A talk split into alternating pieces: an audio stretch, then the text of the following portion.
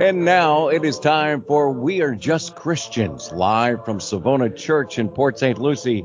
Here are your hosts, Mike Schmidt and Gary Jones. Good morning, gentlemen. Good morning, and welcome to We Are Just Christians. We're really glad you tuned into the show today, and we'll be on for the next hour on WPSL with a live call-in show about anything spiritual that's on your mind. And uh, we're going to use the word spiritual there, Gary, very broadly. Anything that's of interest to people. Most, you know, people tell you you shouldn't talk about religion or politics. I'm not sure I know how to talk about anything else. It's the only thing that's interesting to me. And the truth is, in the broad sense of even philosophically, everything can be brought down to religion or politics, uh, depending on what you think. But this show is about spiritual matters. We are just Christians, and so my name is Mike Schmidt, as you heard. Gary Jones, how you doing, Gary? I'm doing fine this morning, we're, Mike. We're uh, partners on this show, and we try to bring you that idea of being just a Christian as opposed to part of some man-made tradition or church or or whatever it might be. Might want to think and about only only in line of what the New Testament says. might want to think about how the New Testament designs defines being spiritual is different from the world. It is, and I'm using. That's why I say I'm using it in a broad sense, not in strictly the spiritual sense. I mean, strictly in the uh, common use of the word, uh, in in the sense that we're talking not just about you know diet or matters of physical things, but anything that's troubling people's souls or spirits or things that that bother them. Uh, that's what this show is. We're, we're we're going to talk about that. Sometimes we talk about current events. Sometimes we talk about stories or scriptures from the Bible. We talk about whatever's on your mind. Maybe you've got something that's come up in your own life that you'd like to know. Well, what does the Bible say about that?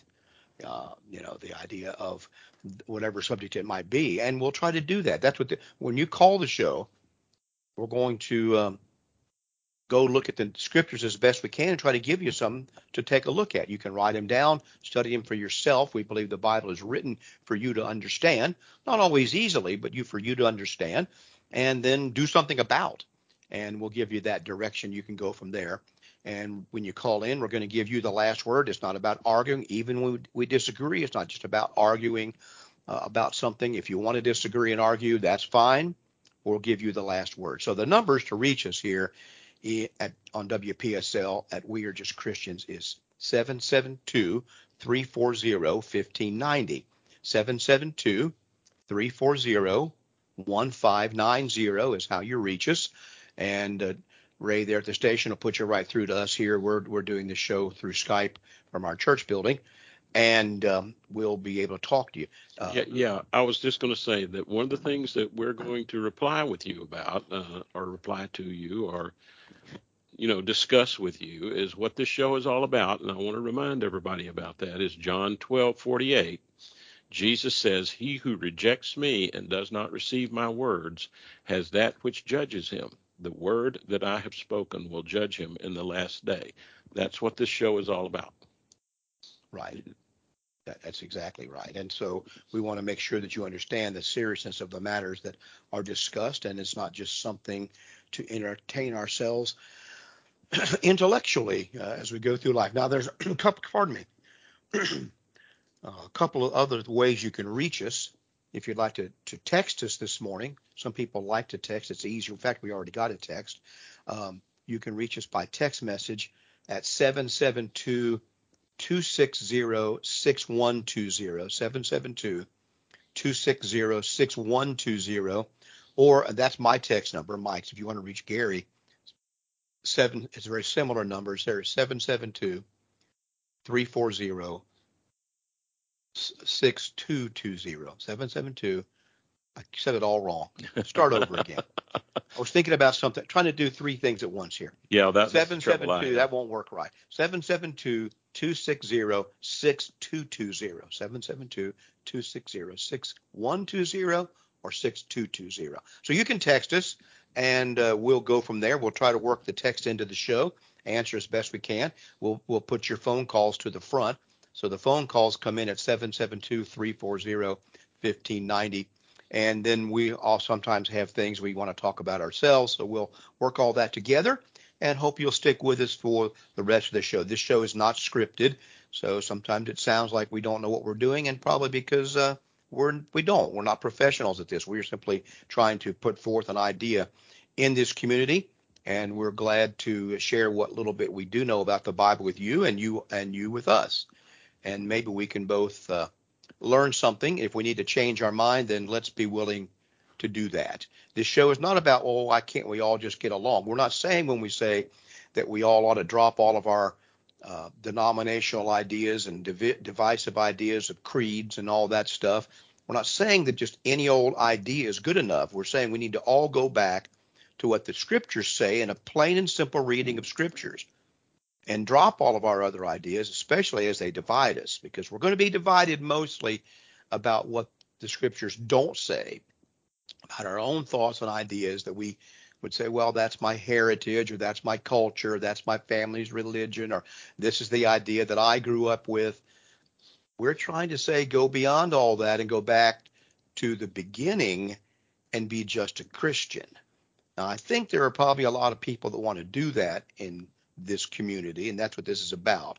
Not everybody will. Some people are married to their family's religion, and I hate that, and that's not good, but that's the way it is. I understand that. But if you want to be just a Christian, then try to understand over a period of time the ideas we're putting forth on this show.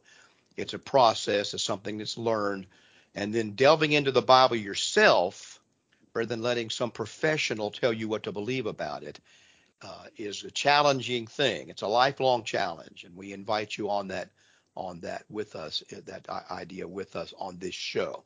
Well, we got a text, Gary. I guess it's about. I can make a couple brief comments about. it. I didn't share it with Gary yet. Uh, see if I can find it here. Um, why doesn't it show up on my? Oh, here it is. When I said, I think I said something about um, spirituality, about being spiritual, and so John, uh, a text in, I think Johnson Vero Beach. Uh, this is a modern concept. In the past, religion and politics were not separate ideas and that can be discussed. I think that's probably generally true. That's what distinguishes the Middle Ages, for example, from what we would call modern history. Now, we think of modern, we think of the 1970s on, but the word modern, when used in a cultural or historical idea, or philosophical framework, is really from the time after the Middle Ages, from the beginning of the Renaissance till now. Now, we're really in a postmodern time since the mid 1900s. We've been in a postmodern philosophical framework. And I know that most people aren't familiar with that, so I'm not trying to uh, just say something that's off the wall, but that's kind of how it's framed. So you, you can read these terms in articles and maybe misunderstand them. In, in medieval times, because of the dominance of the Catholic Church in European society, there was very little difference between what the church taught and what the politicians did sometimes. Now the politicians were corrupt. They were they were politicians. They were power hungry men, greedy men, just like the, uh, very many of the bishops and leaders of the churches were. Not all, but many were. And so they kind of brought all their political ideas into the church, and then they put those ideas out as true religion. Actually, Gary, that began somewhat after Constantine in the 300s. Yes. When Constantine made Christianity the official religion of the empire, that had some good things about it, but the bad thing it had about it is that every every corrupt, wicked politician, even like guys like Caiaphas, the high priest of the Jewish system, they weren't religious men at all. They were power hungry, greedy, politicians. men. Yes. Yeah, they were very, very wicked. And but they, they got, they, but they had religious robes on. But they got those offices by practicing politics. Exactly. Not, not and they held on to them that way, even if they had to kill people like Jesus to get it done. Now, that same kind of thing happened in the quote unquote church. It had already drifted away from the apostolic idea. If you read almost any historian of whatever religious background, he will tell you that the church of 300 uh, 20 AD, Constantine's time, was very different than the church of the apostles' time because it already become politicized. And then they made it even more political after that. And so people could become a quote unquote Christian just by being born into a particular family. And they could be, the whole idea of nominal Christians came about. The reason that you see a difference if you read the New Testament book of Acts, particularly, you see such a difference of dedication and fervor in those early Christians and what you may see in your own lifetime is that in that first century it was hard to be just a nominal Christian. There was so much opposition to being a Christian. You were so antagonized for it that you wouldn't be one unless you really meant it and had some courage behind it. But once it became legal and everybody could do it without any penalty, then you get you bring in all of the you know guys that go to church like they do today so they can make business contacts. It's all about networking and the big churches around Port St. Lucie, Stuart, uh, and Fort Pierce the church is about networking for a lot of these business people and other people, and it's not about religion. And I've even seen it in the churches of Christ. Of course, yes, because that's how nominal Christians act. And so then over, but what happened in the, so the church life covered all of society. I think that's what John is probably getting at here. And yet, and now in the Renaissance, there came to be a, a separation. I'll ask you a question, Mike. Yeah, okay. Do you think with the politics going the way it is today that we're heading much more toward the conditions like the first century where Christians are going to be looked down upon and persecuted? Oh yes, in many ways. Absolutely, that, already there, Gary. And so what what God's going to find out is who has the fervor and who has the real belief. Right, and it's just, and, and that's going to be that sounds like a good idea, and I guess it is. But I'm telling you, in in practical terms, it's not going to be it's going to be a very very negative thing for many people. Lots of people are going to be lost because they won't stand up to the test. Yes. So I've dedicated what I've thought the, the here the last years of me preaching to trying to strengthen people for that time that's coming so they will hold fast to the faith and not give in to this idea. But but uh, we're already in, as Aaron Renn and others well, there, there's commentators that say we're in the negative world now in the United States. Yeah, there's two good chapters that kind of reflect that first century attitude, and they're both in in the book of Revelation. And many times, almost always in those books, Jesus says toward the end of the letters to the churches, he says, "To he who overcomes, I will give like the tree of life, right. or I will give these things right. that, that are blessings to the them. book of Revel, the applicability that's another subject. I don't want to get too far off it. The applicability of the book of Revelation today is not about trying to predict the end of the world. As no, it's not. Forth. It's about preparing you to stay firm in a time of persecution when big empires and governments oppose you. And, and, and, even local leaders it's trying to help you stay firm and show you that god is behind it all and god is going to save his people through this problem. and that god keeps his promises. Right exactly. So you can have confidence. That's that's the real benefit of the book of revelation in modern times. Not as much fun to read it that way but it's really really much closer to yes and, and we're living in that time of a, it's a negative I, I can give you i can tell you this as a preacher now for right at 50 years I know that doesn't sound uh, to me that doesn't sound like that long of a time, but I know that's a long time. And and a lot of things have happened. But when I was a young man starting out, and I would tell someone, "Well, what do you do?" Well, I'm a minister or I'm a preacher. I got a positive response from people for the in general. And this is even in South Florida. I started preaching down in Boca Raton, Fort Lauderdale. It was even in South Florida um, for the most part. And people would say, "Oh, that's nice." They'd ask me about it uh, as time has gone by, now I don't get that reaction at all today, Gary. The only the only way I get that reaction uh, um, from people out in the public when they ask me and we talk, I'm I'm trying to be you know talk to people as I meet them, be friendly. I get that reaction from all times from people from the islands, from the Bahamas or Haiti or uh, or um, Jamaica, where they have a much more religious culture.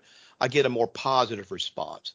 But generally, from Americans and Europeans, I get a very negative reaction, a cold reaction, when I tell them that I'm a minister or a preacher, because we're in the negative world. And the European culture is far ahead of ours in this, but we're going there as Americans where re- religious people are being shoved to the side and viewed very negatively. And so now, I'm not complaining about that. I'm not whining about that. I'm simply telling you a fact. And I've had to adjust the way that I relate to people, the way I talk to people, the way I present myself and others because of that, so I can still maintain a relationship or friendship with people and, and so forth.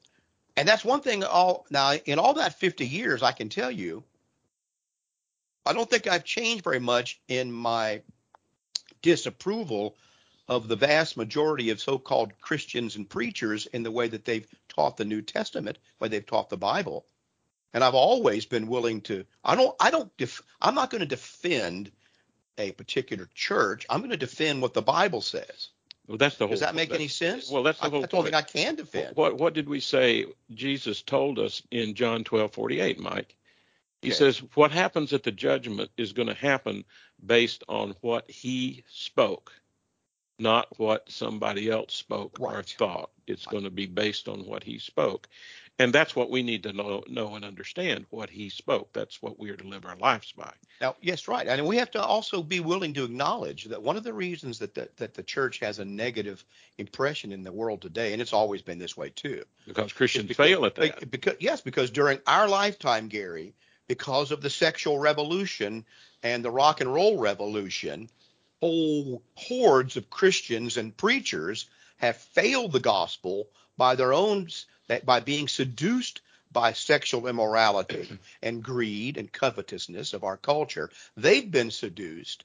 They have damaged the cause of Christ in our in our time, and the pre- preachers and teachers like you and I that are just trying to do the best we can with what we have and teach people, we bear the punishment for that.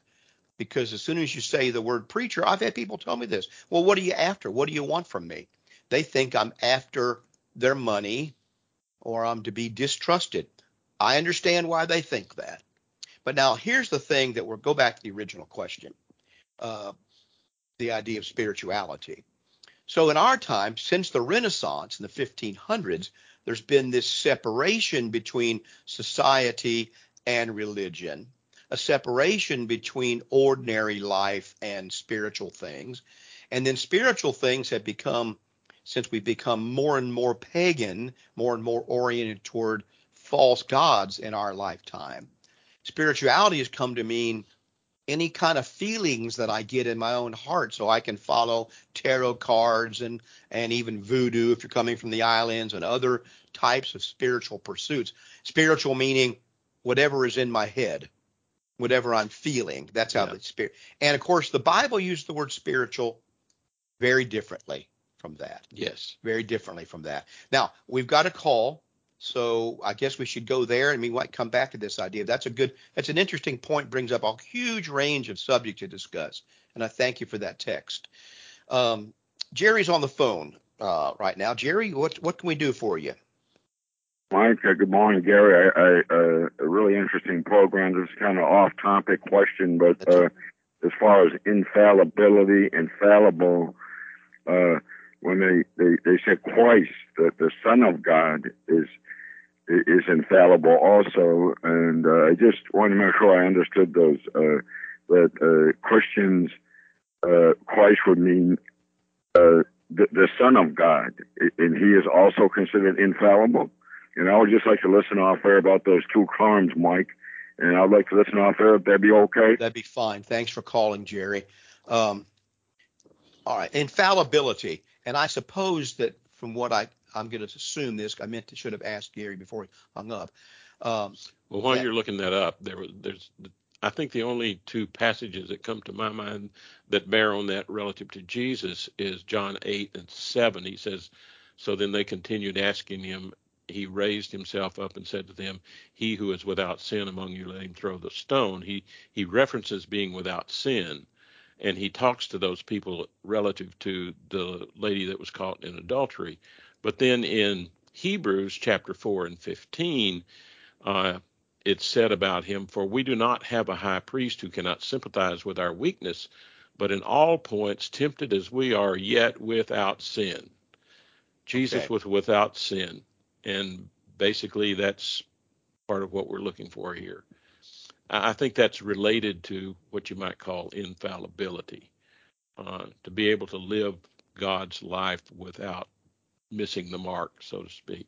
You know, this is an interesting subject because um, I think Jer- Jerry's probably referring, and I appreciate that, Gary. I'm not contradicting what you're yeah. saying here, but Jerry is probably referring to papal infallibility most. Yes, yes. Of course, uh, yes. But you and, I, you and I believe that Jesus yeah. is infallible. What yeah. he taught came he said all my teaching comes directly from, from, the father. father he has revealed it to me i'm revealing it to you and he cannot err because he is the word he's described in john 1 as the word so it's hard for him to be that the word, wrong word because that he is the that word from us. God. That word that Uh, will judge Right. us. So he is obviously infallible. Now the question is, since he went back to heaven at that time, is there anybody else that's infallible? And what is infallible? Well, the only thing that I'll just summarize. The only thing that Gary and I believe is infallible on the earth now is the word of God. It's the word of God. Okay, as left, and and Jesus said, "What I Paul, as through Paul, I wrote these things down when they were revealed to me, and I leave them for you to read, that you might understand my knowledge of the mystery." Ephesians chapter three, verses three through five. So we believe that the text of the Scripture, as revealed by the Holy Spirit, is infallible, and that's why th- what this show is about. We believe that we should be following that infallible word, not the word of a council or a cardinal or a bishop or, Or a a pope. preacher or a modern day apostle, but only the apostles of Jesus Christ from the New Testament times. We believe we can follow that word. Now, there's no way that God could reveal something to human beings, given the nature of human beings, that would never be misunderstood or misinterpreted or twisted by human beings. It's always going to take work for us to understand the Word of God. And you can even see this when Jesus speaks to the apostles. They didn't always understand immediately what his words meant, and it took them time to understand those words. But the only thing that Gary and I are going to say is infallible is the revealed Word of God. No man is infallible. Gary and I are not infallible. We don't pretend to be, never make that claim, and you should never take that what we say is something infallible that you have to believe. Well, that's why we don't lead this church that way either. Yeah, that's why we say you need to go to the scripture. You need to go take what we say, go to the scripture and understand what the scripture says. Right. So it's one thing to be a teacher and try to explain, take the text and explain it. It's another thing to claim that you have some special revelation. Now there are plenty, plenty, plenty of modern day teachers out there on the TV and all the mega churches who are claiming various kinds of inspiration. I got to I could go back and had a little bit of time and look at my hard drive here, Gary. Uh, actually, it's an SSD, but won't be too technical. and I could find you statement after statement that I've saved of these modern day mega church preachers and other people in evangelical churches and Pentecostal churches, charismatic churches, who have made statements basically saying the Holy Spirit revealed this to me, the Holy Spirit revealed this to me, and they're claiming to be infallible when they do that. Okay? They're claiming infallibility on that point because if the Holy Spirit revealed it, there's no question about it. There's no reason for me to argue about it because the Holy Spirit revealed it. Now, the, this is the question. This question has plagued Christians, as it were, from the very beginning. Okay. Now, what the what the Roman Catholic and it comes primarily comes down to us through Roman Catholic theology, which says that the Pope, acting as the and I'm reading right. I just happened to look it up. I'm reading from Encyclopedia Britannica, which is somewhat of a source. I don't know what source you would use. Well, be, be That- careful because I read one of the articles about the first pope, and it was a it was a Catholic art, Of Catholic course. written article. I know you've got to take it all that way, but it says that the Pope, acting as supreme teacher and under certain conditions, ex, the conditions are he's speaking ex cathedra from the throne. So this current Pope, he, he says a bunch of stuff that doesn't even align with even recent Catholic theology. And some people get upset about it, but the Catholic Church's position is, well, the Pope can say whatever he wants. He's not infallible. He only he's only infallible when he speaks ex cathedra. In other words, he's sitting in a special chair and he says, "Now I'm speaking directly from Christ." This happens once every couple hundred years, literally. He says something like that, but uh, he contradicts all these teachings, and you're supposed to follow them. But when challenged on it, and when challenged on why this modern pope contradicts the other popes, they say, "Oh well, he's not infallible unless he's speaking ex cathedra." And yet, when they turn around to tell when they turn around to tell the average Catholic, many of you out there listening to this are average Catholics, they will tell you that what the pope says is infallible. Well, just I want you to just think about that for a minute. It says that when he he's doing so, uh, when he teaches on matters of faith and morals, and he cannot err. Now, here's the other interesting thing about this. The term infallibility was hardly ever mentioned in the early churches or in the medieval churches. In fact, the most notable case about heretical doctrines came fairly early in the 600s The first pope, Gary and I believe, was probably appointed in about 600 AD. The yeah. first real pope. The first pope, as we know that, we, as we know it, doesn't go back to Peter. It goes back to about 600 AD. And so he was condemned by the Third Council of Constantinople for teaching error. And then later he was condemned again for teaching error, supposedly an infallible pope. Now, well, here's the here's the interesting thing though for you modern Catholics out there.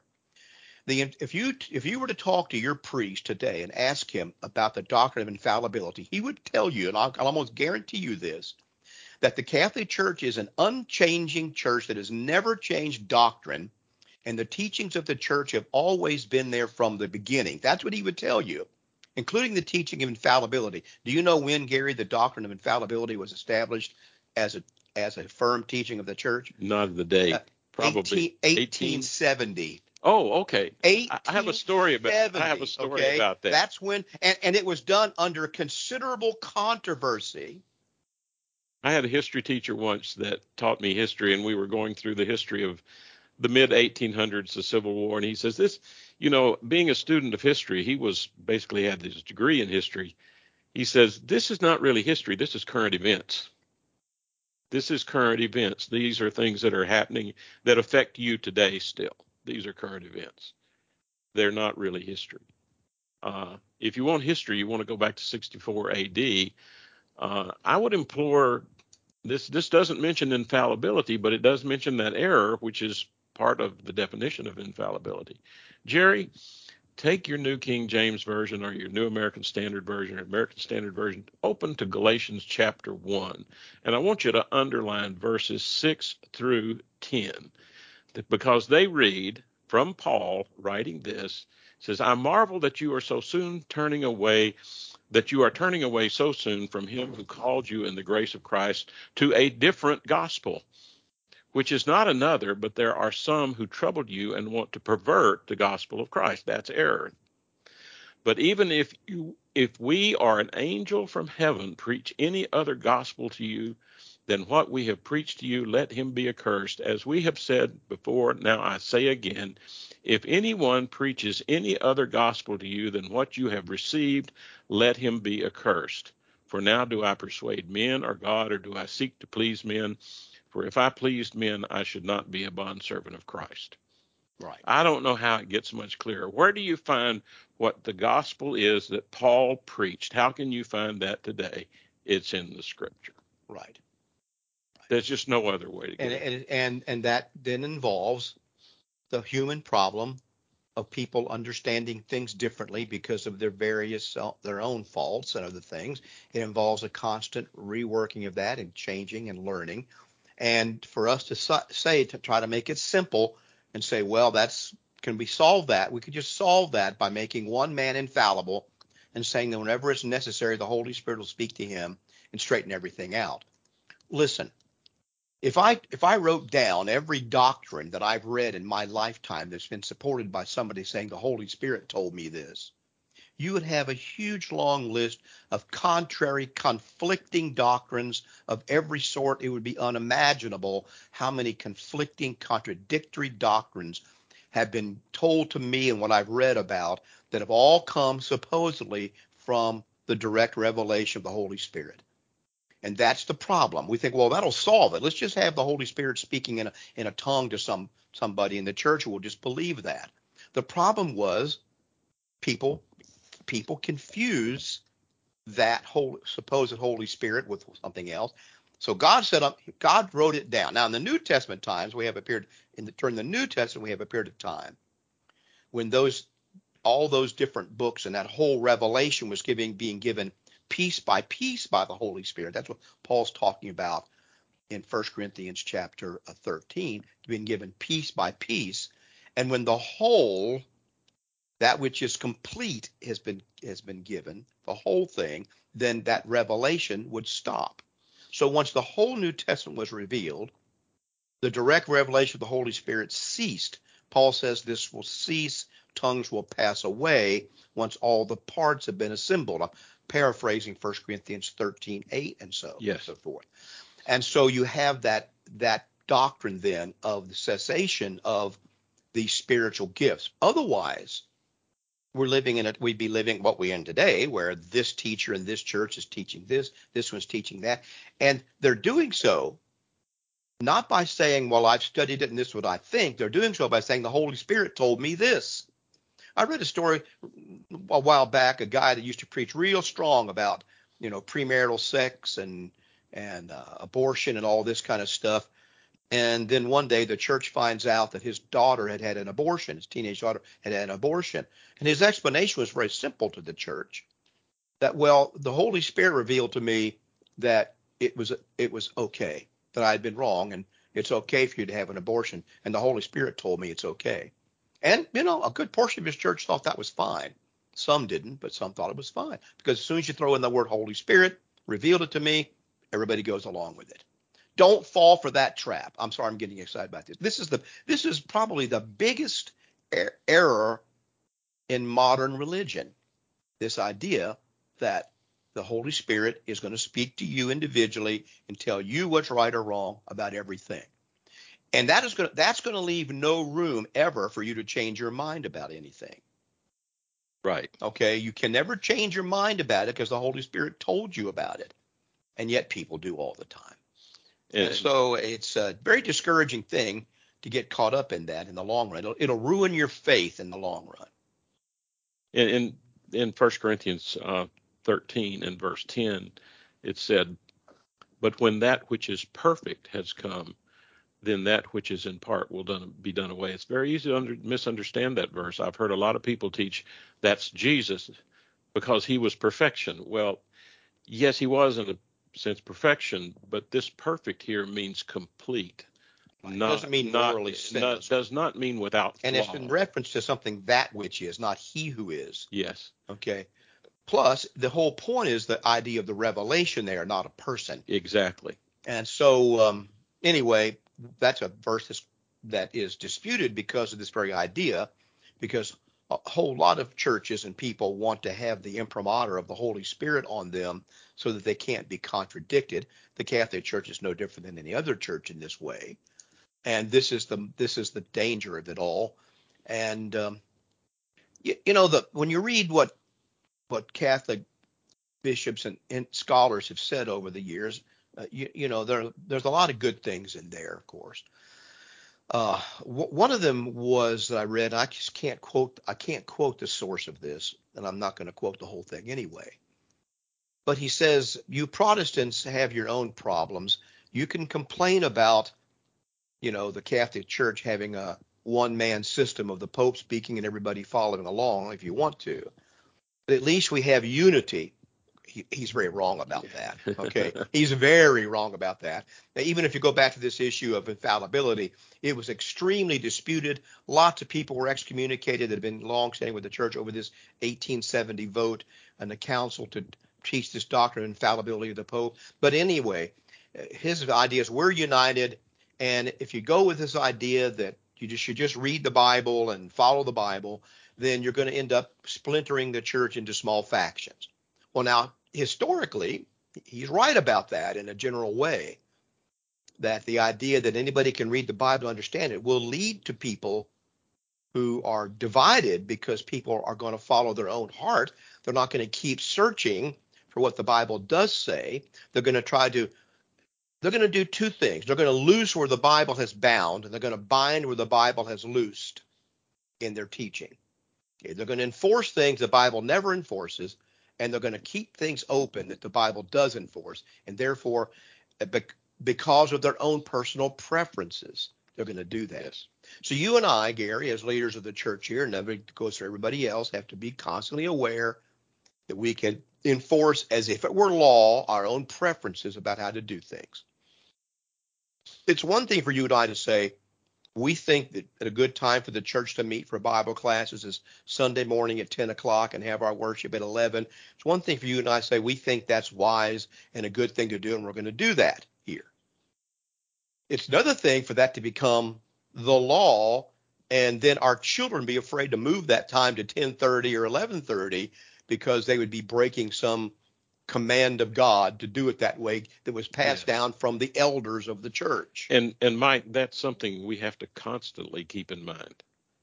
that basically what what we say, and one of the one of the reasons that I often say from from the podium out there, I won't say from the pulpit, but basically when I teach, you should not take what I say as scripture. You should go to the Bible and read it yourself. It's one of the reasons why I put the scriptures on the on the well, display. They can see it for themselves. They walk yes. in this church building. Exactly. When um, you come to classes here, sermons, what you will mostly see projected up onto our big television and, is and, scripture. Not all of it, but most 90 some percent of it. It's going to be Bible scriptures that we're talking about trying exactly. to explain. You can look at it yourself and and and learn. see. And then you should take notes and look at that and go back and look at the context of it. And there are other places in the scripture that bear on that. You need to study those as well. Um, and still, Mike, from time to time, I suspect we fail.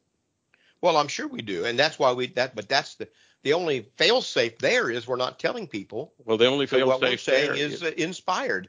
Well, and the, and another fail safe that there is there's two of us, at least two of us, right. maybe three or four right. if if we have qualified men. And we have classes, so you're open to uh, talk about that and exchange it. That's uh, exactly why I think the scriptures say you don't appoint elder an elder in singularity to a church. Right. Not the pa- I'm not the pastor of this church. Gary's mm-hmm. not the pastor of this church. Right. Because New Testament churches had more than one shepherd and more than one elder because of this very problem that we're talking about. Now, John also texted in Gary uh, uh, that this is the co- involves creeds, and I think that's an important point. We do not have a creed. The word creed comes from the Latin credo, which means I believe. And you'll hear me say at the beginning of this show that uh, we don't follow, we want you to get past and abandon human creeds and teachings and councils and popes and stuff because we're trying to get past beyond uh, creeds creeds were developed fairly early in Christianity in a few within a few hundred years because there was false teaching going around and so you made people then swear that I you, you wrote a document that says I believe this and I believe that, and people had to swear by that document, take that as a oath that they believe this before they could be a part of a church. And these creeds then developed into official statements, and then this creed came over in opposition to this creed, and pretty soon you had the development of what we would call today denominations based on the various creeds. And so people argued over the wording of the creeds, Gary, rather than arguing over the words of the Bible. They began to argue over what creed they're supposed to believe in. You and I, well, I, I can speak for myself anyway. I don't believe in enforcing creeds in this church. I believe that our creed, and it sounds this sounds like an evasion. I could be willing to debate that. I don't think it is. Our creed is the New Testament. Exactly. And if there's something in the New Testament that is there that I don't believe, I should believe it. And what I'm saying when I say I believe the New Testament is I believe even the parts I don't understand.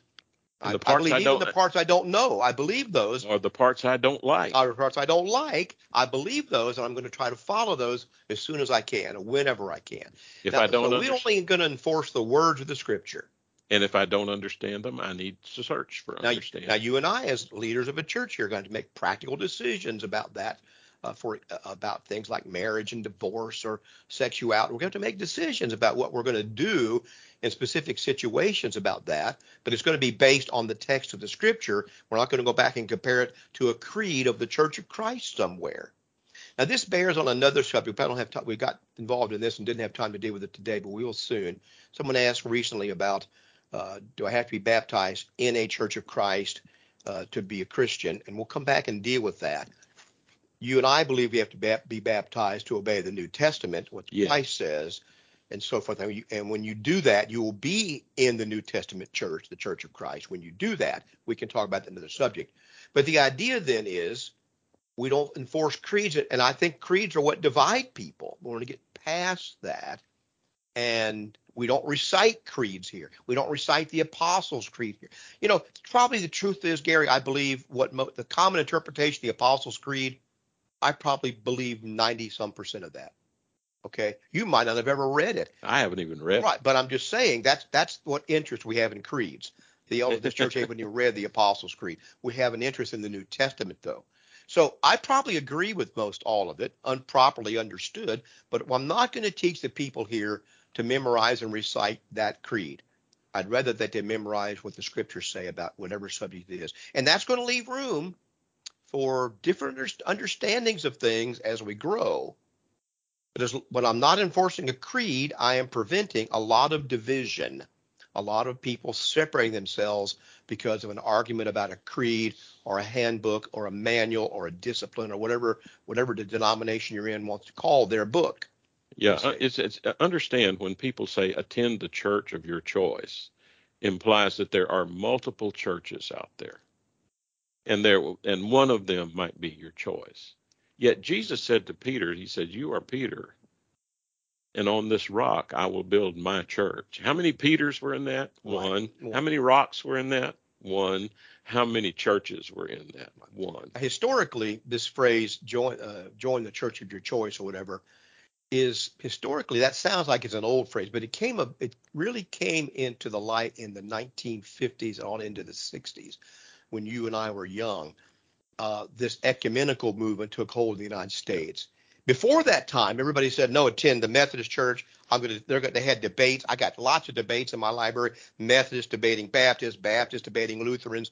Everybody defended their church as being the right church teaching the correct doctrine. As being matching the scripture. As matching the, and they would go to the scriptures to try to prove that their church was matching that. I like that idea a lot better than the one where whatever your church says is fine, we're all just going to agree to get along. But that idea came about in the 1950s as part of a big social trend this way. It really, so caught, now really our, caught on in the 60s. Right. And our children and grandchildren, most of the adults have grown up with that idea that every church is just as another. Now, I can tell you in America and in Europe, that was not the idea until fairly recently. I would rather see someone who had a particular belief about something defend that belief. I have much more respect for those who will defend what they believe by using the scripture, even if I disagree than those who make no defense of their beliefs, simply say, well, that's what I believe and you can't attack it. You can't attack me because that's just what I believe. Well, no, I can't. I can tell you that it's wrong. But see, that uh, that's that goes against the postmodern idea. See, remember I mentioned medieval, modern. We're in the, the postmodern idea, Gary, is that there's no such thing as truth and that no position can be defended as absolute truth. And so that filtered down into religion, into this idea that whatever one church teaches is as good as another because there's no way you can ever know absolute truth and there's no such real thing as truth. And you sure can't get that idea out of the book no, of John. No, that's where we are in the and now then that's gone into the whole culture, not just in religious matters or or political matters. Now it invades every area of life down to sexual matters that you can't ever know what's right or wrong or good or bad or true or false. So whatever you want to believe individually is fine and no one should ever criticize it. This idea is um, a very destructive idea. It's probably the most fundamental thing that you and I deal with on this radio show from week to week. It's probably the fundamental thing that most people struggle with from day to day. They just don't realize it because they're trying to find some kind of way to understand the world and their own self and they're being told by everything around them in the culture that there's no such thing as truth. So they, they they're being told they can't ever find out what's really going on. And, and that's a discouraging thing for most people. And, and, the Bible just does not reflect that idea. Jesus says in in I think it's in Matthew 15, maybe beginning about verse seven. He's talking to scribes and Pharisees. He says, "Hypocrites, well did Isaiah prophesy about you, saying, These people draw near to me with their mouth, and they honor me with their lips, but their heart is far from me, and in vain they worship me, teaching as doctrines the commandments of men. Right. What is vain worship, Mike? Empty and pointless, right? Empty, pointless, valueless. And it, why was it that way? Because it was their idea and not, not God's. God's. That's why it was vain.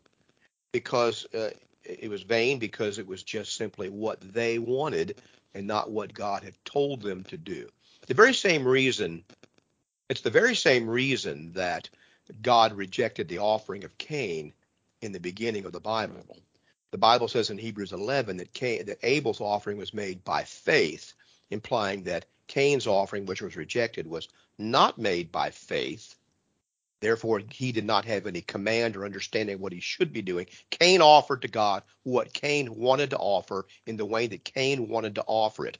Abel offered to God what God had said and did so in the way that God had spoken to him, told him.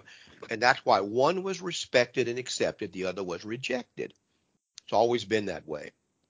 So uh, John also says the Bible says there is one truth. The hard part's finding that truth, and that is precisely what we're talking about this morning. And Jesus says uh, in John, the first that all of you know, John 8:32, and you shall know the truth, and the truth shall make you free or set you free. And sometimes that hard, that truth is hard to get to. The Bible is a different book. It does it does not bear study in the same way that we study textbooks. Uh, offer to John Go to Isaiah 28 and read verses 9 and 10. This is my perception of what who God teaches. And he says in verse 9 of Isaiah 28, Whom will he teach knowledge? And whom will he make to understand the message? Just those weaned from milk, just those drawn from the breast? For precept must be upon precept, and precept upon precept, line upon line, line upon line, here a little, there a little You've got to understand the whole text of the Bible. There are places where the same subject is dealt with, but dealt with in just a little bit different manner, and you have to know what those different places are and what they're contributing to the overall facts. Right. And it takes, I'm just going to tell you, it takes this attitude from Hebrews 11:1. But without faith, it is impossible to please him. For he who comes to God must believe that he is, and that he is a rewarder of those who diligently seek him. It takes right. diligence. Right. To keep so that you can understand how to alter your life. Yes. Uh, the um, sorry, that's no, that's soap, right. That's my soapbox. I think that's I think that's exactly correct. Uh, John text in his Confessions, Saint Augustine wrote. I don't believe he was a saint any more than you and I are saints, but we'll, mm-hmm. that's what he's often called. He even has a city named after him. Uh, you have made us for yourself, O Lord, and your heart, our hearts are restless until they rest in you. This phrase is perhaps Augustine's most often quoted. So, yes, our hearts are restless, and the only way they can ever rest in God is through this faith that you're talking about, Gary. A faith that we don't make up ourselves, but a faith that we know is based on what the Word says. And so we have a confident faith a faith that is an assurance to us because we know it's based on the word that he spoke. And uh, that confidence in God comes from the word. He says in, in Romans 10:32, you see that faith comes by hearing and hearing by the word of God, you see. So we know that when we hear God's word, we have can have confidence in what he says and it gives us confidence. So this is the um, this is the basis of true religion, true spirituality.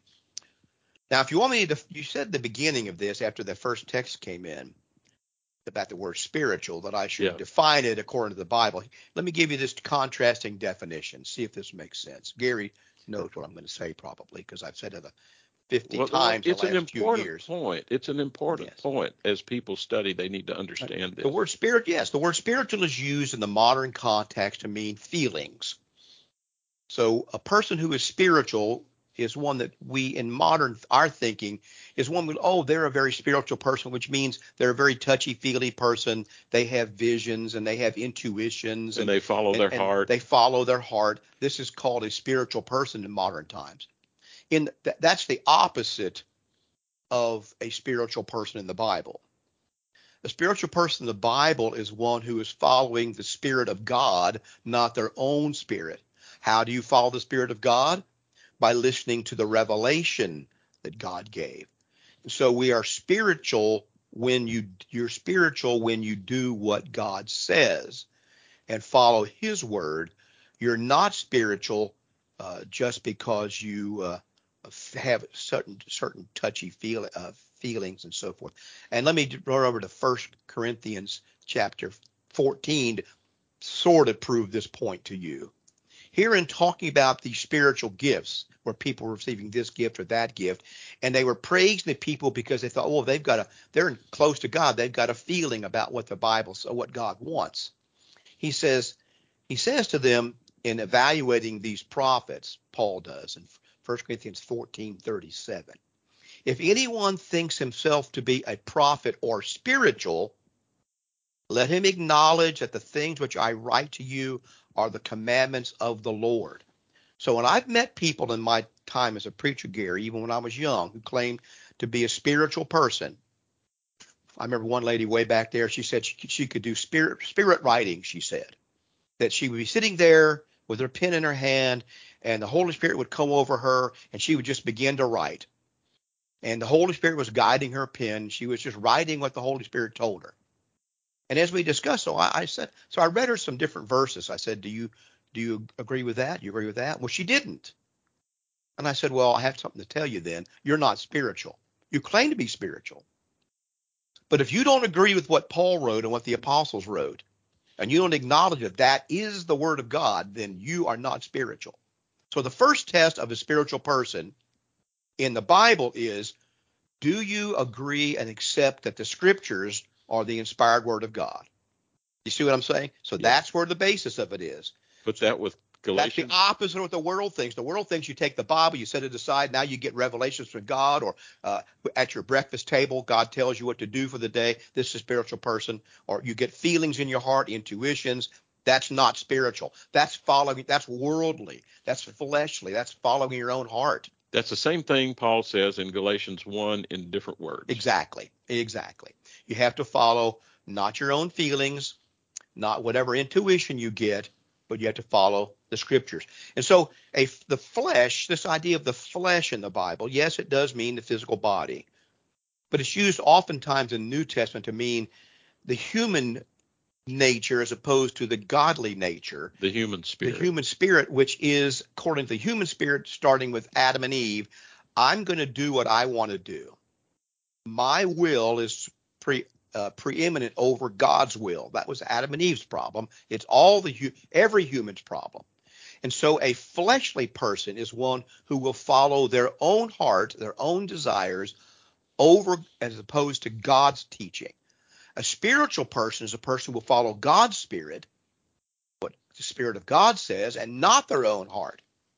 So it, it's just the opposite of what's being proclaimed today. And I, I, if we can say one thing to our audience today that's important, I want you to think about that. Yes. What is the true definition of spirituality, and are you really a spiritual person? And are you following God's spirit and not your own? Because if you're following your own spirit, the end result is exactly what Jesus said in Matthew 15 in verse 9. In vain they worship me, teaching as doctrines the commandments of men. Right. That's the end result. And people want to decide, well, I know it's God's Spirit because I had a feeling in my heart.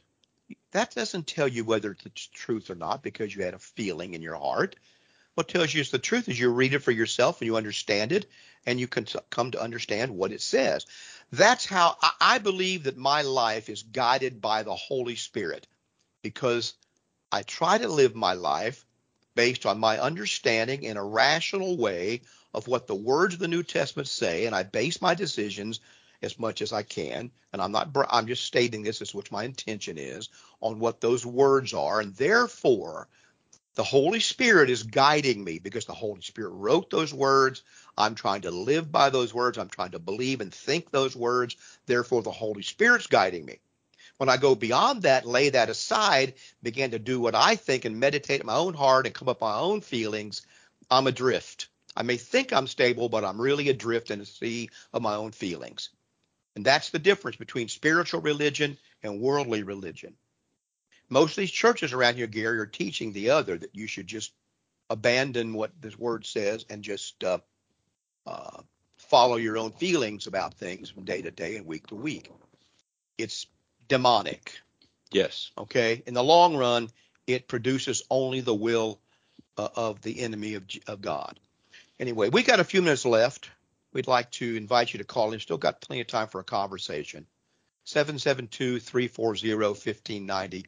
772 340 1590. Or if you'd like to text us, uh, reach us at one of these two numbers 772 260 6120.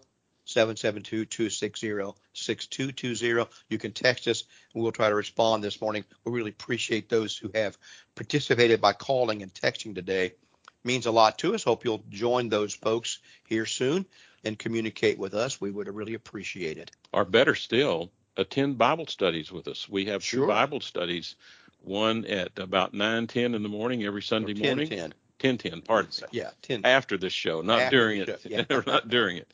And on Wednesday night at 7:30. Right. And and you can do that with us. Our building is at 2196 Southwest Savona Boulevard, 2196 Southwest Savona Boulevard here in Port St. Lucie. That's at the southwest corner of Savona and California, where California where Savona runs into California. There's a little shopping center. We're the building just south of that on the west side of the road. Uh, got a brand new metal roof on the building. Looks nice. Yeah. Glad to have you come and be with us.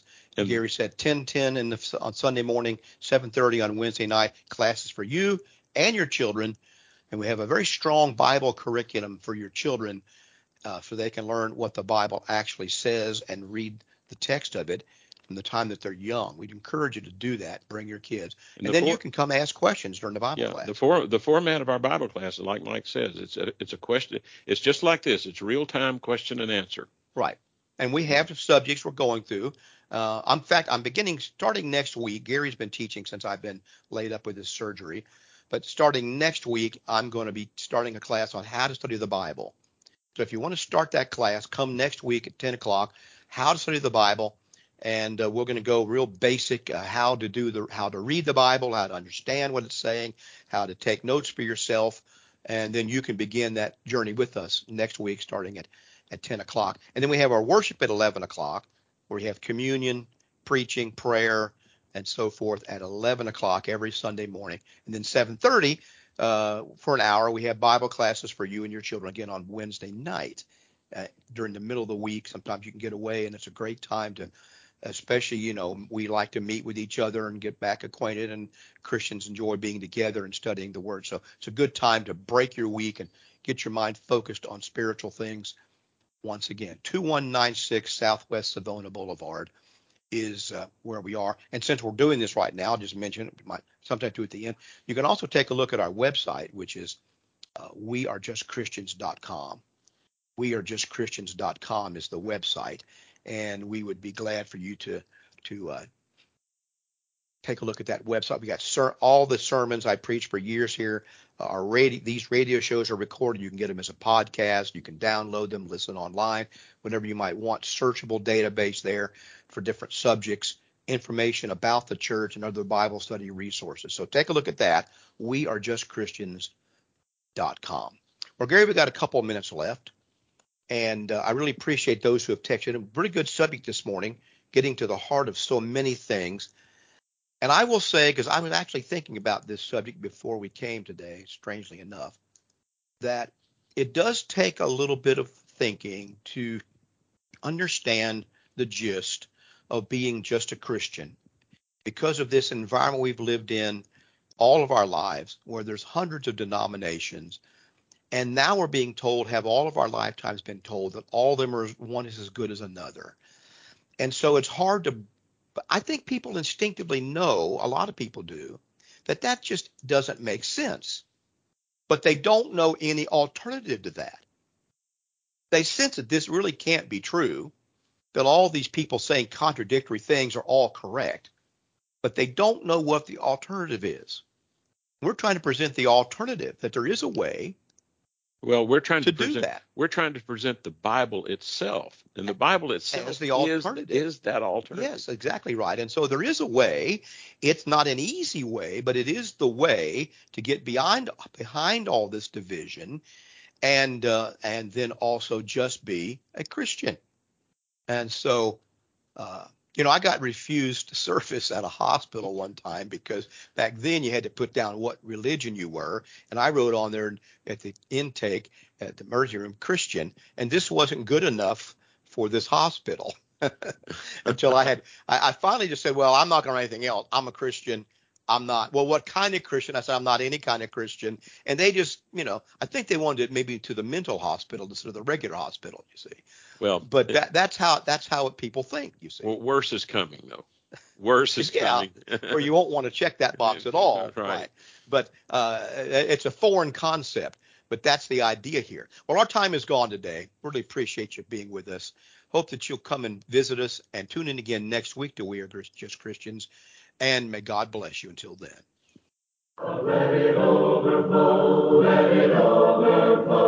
You've been listening to We're Just Christians live from Savona Church in Port St. Lucie, heard 9 o'clock every Sunday morning on WPSL Port St. Lucie.